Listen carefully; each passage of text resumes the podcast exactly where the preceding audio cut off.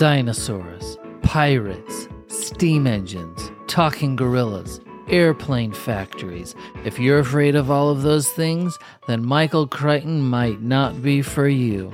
Arguably the grandfather of the techno thriller, today's episode is Michael Crichton's books ranked by me. And this is The Book Pile, a comedy podcast about the best of books and the worst of books. I'm Kellen Erskine. I'm a comic, a father, and I'm grateful to my father who took me to see Jurassic Park when I was 11 because it became the most memorable movie experience I've ever had, and it would never have happened if my mom was in town that week. Now, just to be very clear again for anyone thinking of leaving the podcast, Dave Vance is still very much the other half of the book pile, and he will continue to grace us as co host every other week. In the meantime, this is a solo episode, but I have some fun guests coming up in the near future. Some of them you've heard of, some of them you haven't. But either way, I'll make sure that every episode is still as fun and funny as possible because I edit out all of the boring parts. Now, for next week's episode with Dave, uh, we will be discussing the book Humans, written by the very successful photographer and storyteller Brandon Stanton, creator of the Instagram profile Humans of New York. A quick fun announcement, very exciting for us. If you're ever interested in reading or listening to a book that we talk about on the podcast, you can now go to that episode's description on your phone and click on the Amazon link to that book. Whether you want a physical book, Kindle, or even an Audible version, most of the books we've discussed have all three options available. The only way that I've been able to get through one to two books a week every week for this podcast is by listening to books on Audible. And you can get your first one free. Audible has literally changed my life with the amount of great ideas that I've implemented into my family life, health, and career from books. So, if you'd like to support our podcast, we finally have a way for you to do it. Feel free to buy your next book through the podcast by clicking on that link in the description, not while you are driving, unless, of course, you are very good at using Amazon on your phone while steering, at which point I believe that it is legal depending on the state you live in. Thanks to everyone who's come to see a live show of mine recently. So many subscribers to the podcast have come out, including, I want to mention Navy and Seth, who both drove over four hours from Wyoming just to see me in West Jordan, Utah last week. Thanks so much for coming out. It was a blast. By the way, other people were at the show too. It wasn't just me in a two person capacity club. And again, I'll be announcing more shows soon, but for now, I've got Ramona, California in a couple weeks, August 12th, Pleasanton, California, October 13th, and Des Moines, Iowa, December 9th through the 10th. Go to kellenerskine.com for tickets. Now, Michael Crichton, one of my favorite authors, and I love different authors for their different skill sets. Jack Handey makes me laugh. Liane Moriarty is amazing at rich characters. Stephen King is great at scaring you and then disappointing you with the ending. I love Michael Crichton because he's surgical at designing page turners that are somehow also filled with actual scientific and historical facts without it feeling teachy parentheses the one weird exception to me being half a chapter in timeline that he spends just on quantum physics like at a chalkboard and it does just feel like reading a lecture and parentheses. Anyway the way that crichton opens his last fully completed novel next encapsulates why i have enjoyed so many of his books. The page before the introduction simply reads quote this novel is fiction except for the parts that aren't by the way, it's also how I start my journals.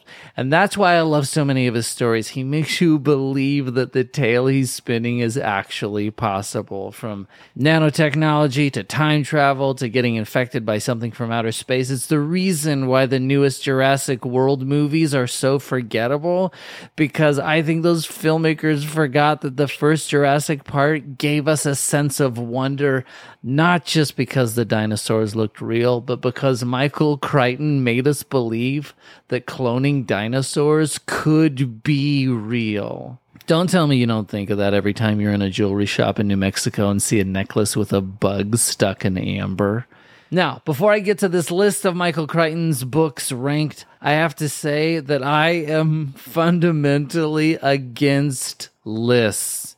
I'm against using lists to rank things against each other as a means to express their value. If you're the type of person who says stuff like Toy Story 3 is better than Toy Story 4, you still have said nothing to me. Tell me what you liked about Toy Story 3. Tell me what you didn't like about Toy Story 4. But your answer better not be Keanu Reeves because that man is a gift.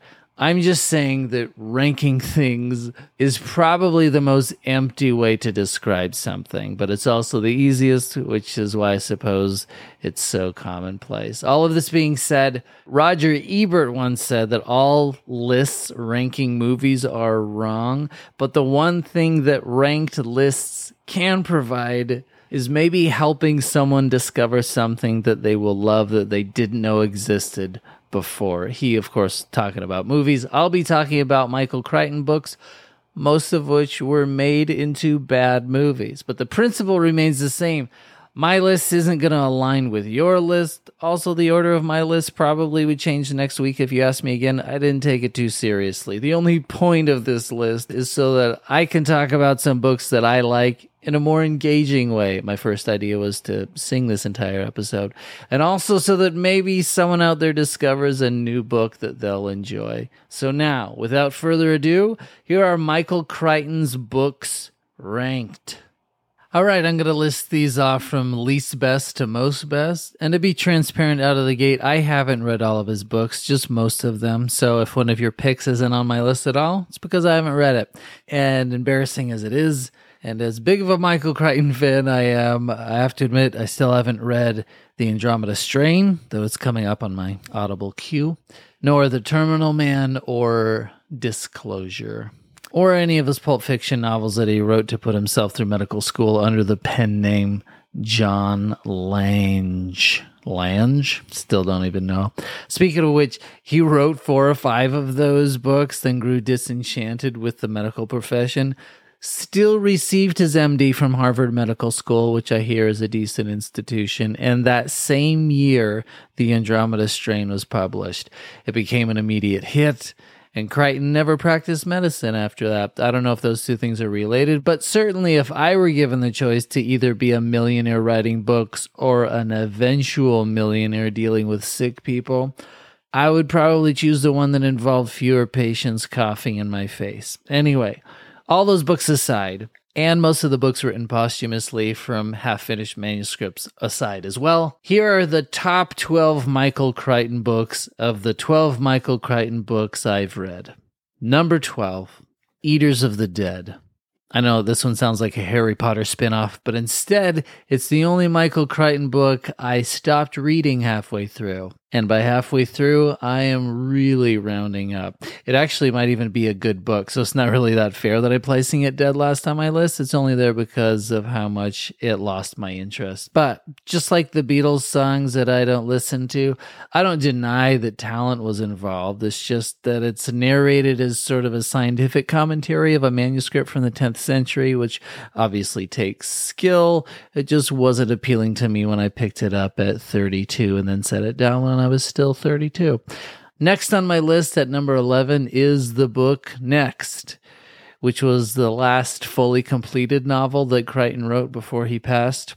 Unlike his other novels, it's told in like a series of unconnected stories that then become connected, but to me, not in a very convincing way. And there's some interesting cautionary stuff in there about genetic engineering, but Jurassic Park has that too. So if that's what you're looking for, I would next this book.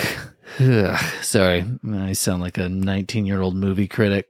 Number 10 for me is Rising Sun uh, this book has a lot of interesting insights uh, into Japanese culture, primarily business practices. And I actually don't even know if it's aged well in that respect because it came out in 1992. I also don't know if it's aged well because I only read this once in my mid 20s. So another reason why it's so low on my list is because it honestly might not be that great. Like I've said before, I read Twilight when I was 22 and I was pretty much on board with that one. So take this mild recommendation with a huge grain of salt. Uh, The main things that I do remember from this book are the story of how Japanese TV companies destroyed American TV competition. Remember how we all had Zenith TVs and how that company doesn't exist anymore? And also, it was the first time that I had ever seen the idea of re editing security footage. And this is a huge threat now, one of the many actual dangers of AI. But at the time, it was revolutionary and an extremely laborious approach to covering up a crime. By the way, do you ever consider how people like Michael Crichton or Christopher Nolan or so many crime authors would be great at committing crimes? Anyway, number nine. So, most lists get about halfway through before you get to that transition from bad to good stuff, but this is when my list changes. And in my opinion, pretty much everything from here on out is worth a read. Coming in at number nine is Congo. It's got an ancient diamond mine guarded by intelligent gorillas, a volcano, a hot air balloon. Sounds a lot like The Mummy, too, right? Well, there's no Scorpion King in this one, but it does employ some technology that was so cool in 1987 that now every six year old has on their iPhone. So, as with many of his books, you really do have to read it in the context of the time or pretend that all the characters are little children. That's fun too. All right, next on the list at number eight is a book called Pirate Latitudes. This is the only book of his that I've read that was published posthumously because it had the most complete manuscript of any of his posthumous books. And I'm sure it would probably have ranked higher on this list if he'd had the opportunity to complete the necessary additional drafts. But I enjoyed it because, as I mentioned earlier, like all typical Crichton, he slips interesting facts into every page of his stories. For example, this book starts in the year 1665, so the year our president was born, and he hits the ground running with weird historical info in the second page of this book, which reads, quote, Governor Almont was 51 years old. He used preparations to cure his loss of hair. For several years now, he had favored myrtle berries, also a paste of olive oil, ashes, and ground earthworms to prevent his hair from turning white.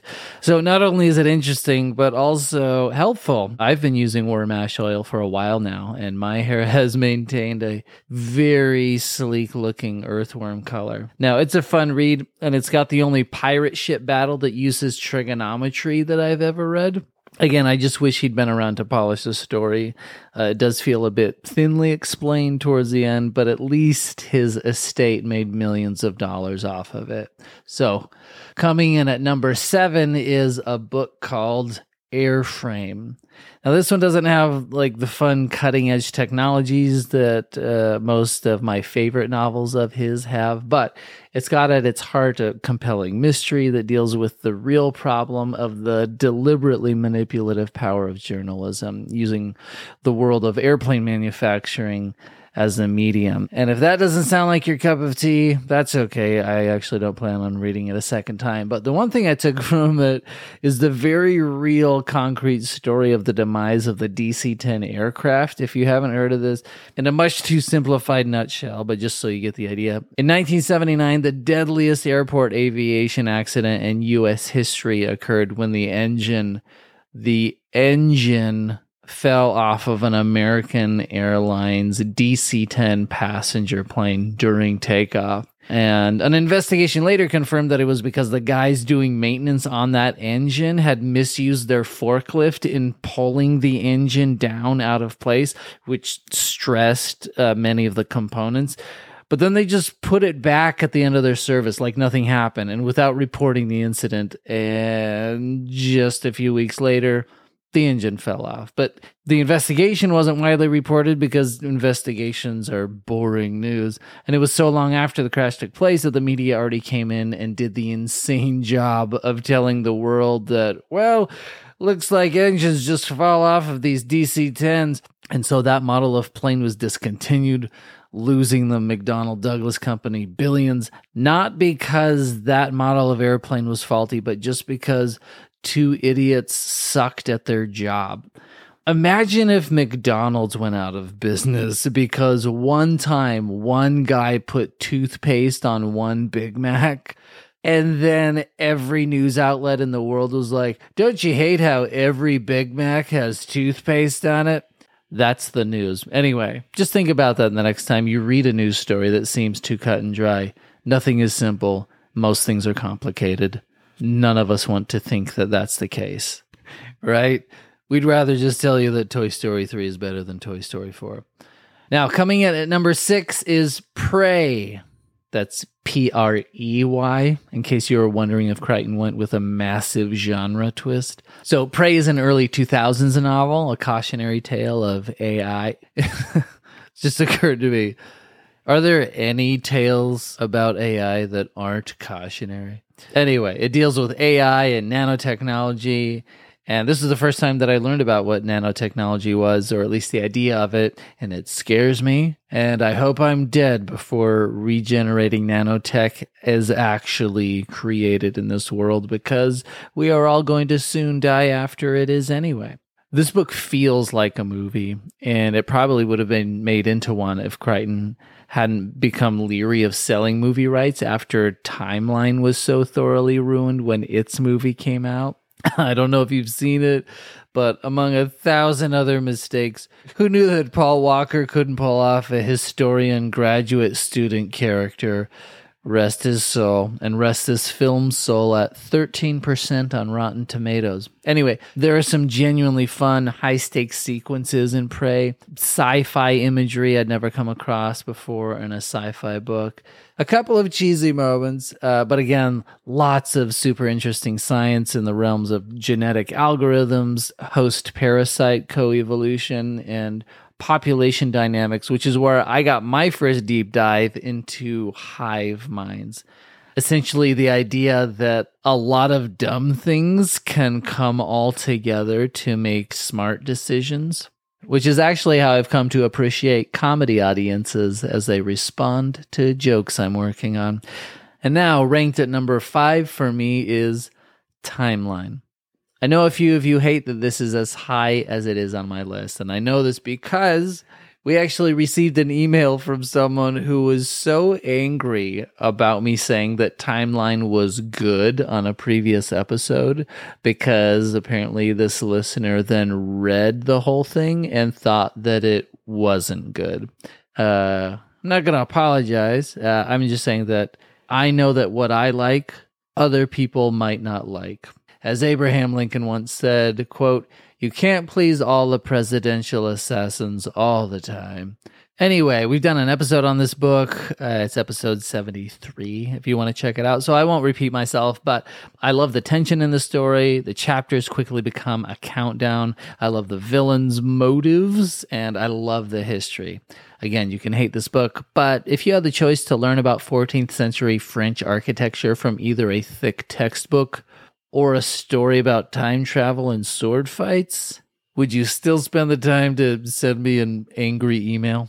And speaking of divisive things, coming in at number four for me is State of Fear. Now, this book may come as a surprise to be this high on the list, but it's because this book has affected how I think probably more than any novel. And I don't mean how I think about climate change, I mean about how I approach conversations, specifically conversations about topics to which I don't know enough about and admitting that I don't know enough about that topic. Like, how much can you back up everything that you are saying? This book revealed to me how much more self aware I needed to be.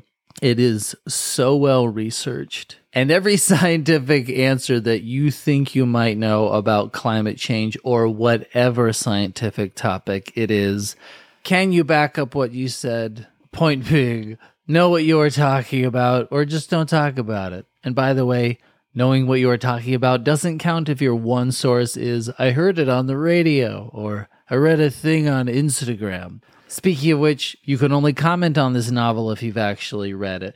Liberals call it climate change denial. Conservatives touted it at the time as evidence that climate change isn't real. But the truth is, Michael Crichton, first of all, was a Democrat. And second of all, the real point of this book was to illustrate what Michael Crichton calls bad science. Also, what he says in the book is yes, we're putting more CO2 into the atmosphere than humans ever have. Yes, the planet is on a warming trend that is potentially dangerous, but making those two things equal, exact cause and effect is bad science when none of the climate change models can agree with each other. Again, please don't start high fiving your don't tread on me flag because he also essentially says Yes, let's back off on letting scientific claims influence government regulation when that science still cannot be fully replicated due to the thousands of variables that we're still figuring out. But at the same time, can we please still come up with solutions to lower these emissions just because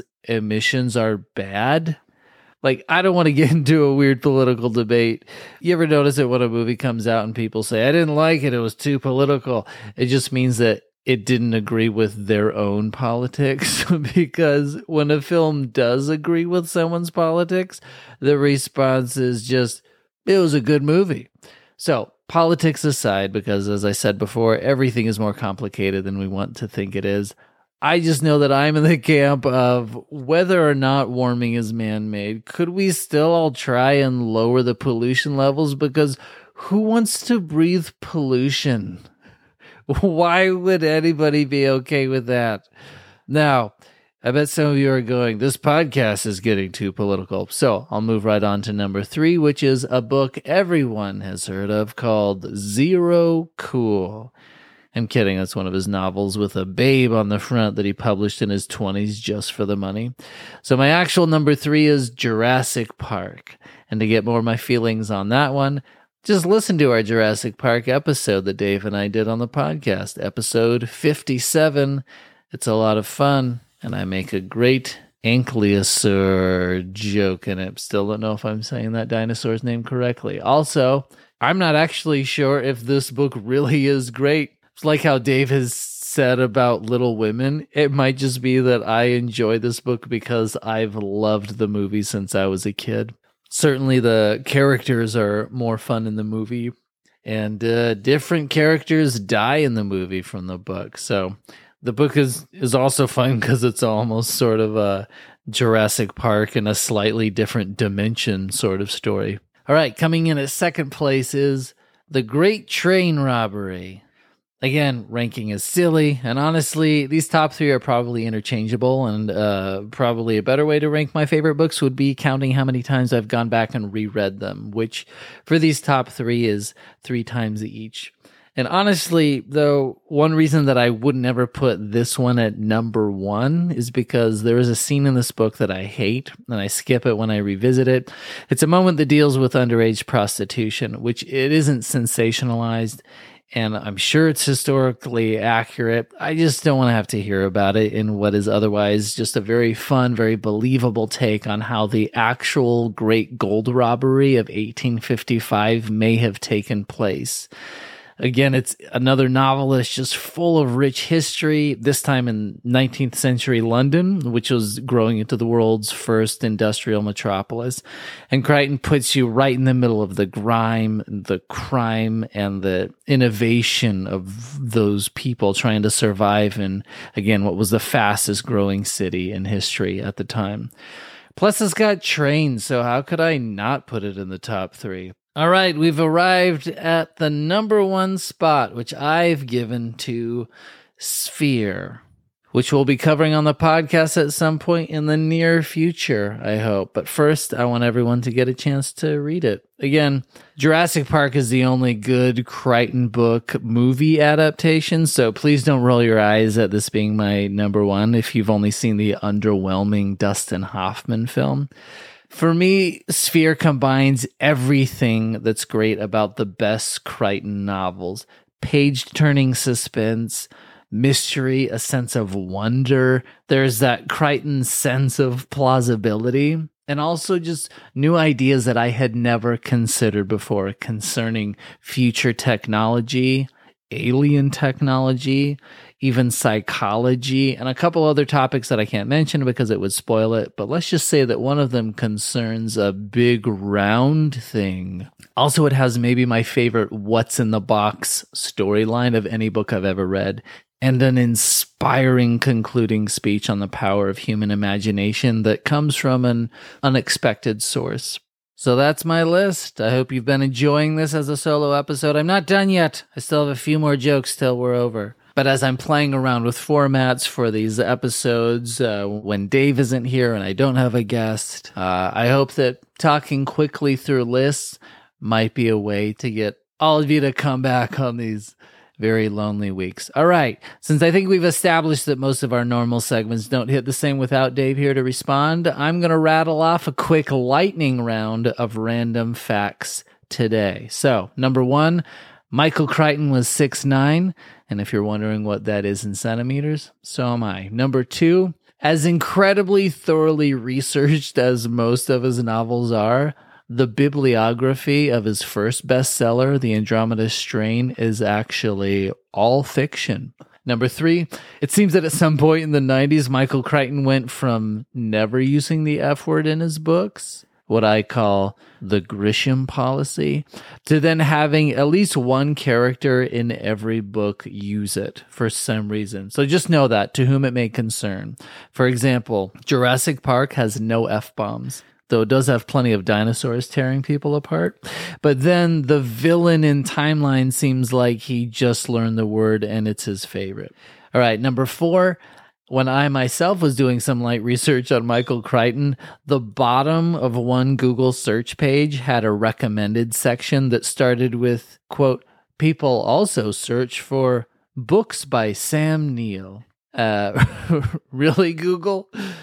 Fans of science fiction are also going in droves looking for books for the guy who played Dr. Grant. you know what books I love? Uh, anything written by either Stephen King or that dog who played Cujo. Finally, number five, I watched an interview with Michael Crichton when he was on Charlie Rose. Uh, rest his canceled soul. And Charlie Rose is so inflexibly serious and seemingly determined to make everything he himself says as either a very important question or a very important answer that at one point he asks Crichton, Do you think that time travel will be possible using quantum physics? And Crichton responds with, I don't know. and Rose comes back with, That's even more interesting. You don't know. Is that interesting, Charlie? Uh, well, I know this. You got me tooed and were always boring. Now, number six, as a last reminder, if any of the books today or any of the books on any episode sound like a worthwhile read or listen to you, feel free to click on the links to purchase the books in our episode descriptions. Thanks for listening and come back next week for Humans. Sorry, that sounded creepy. I just meant that me and Dave will be covering the book called Humans next week.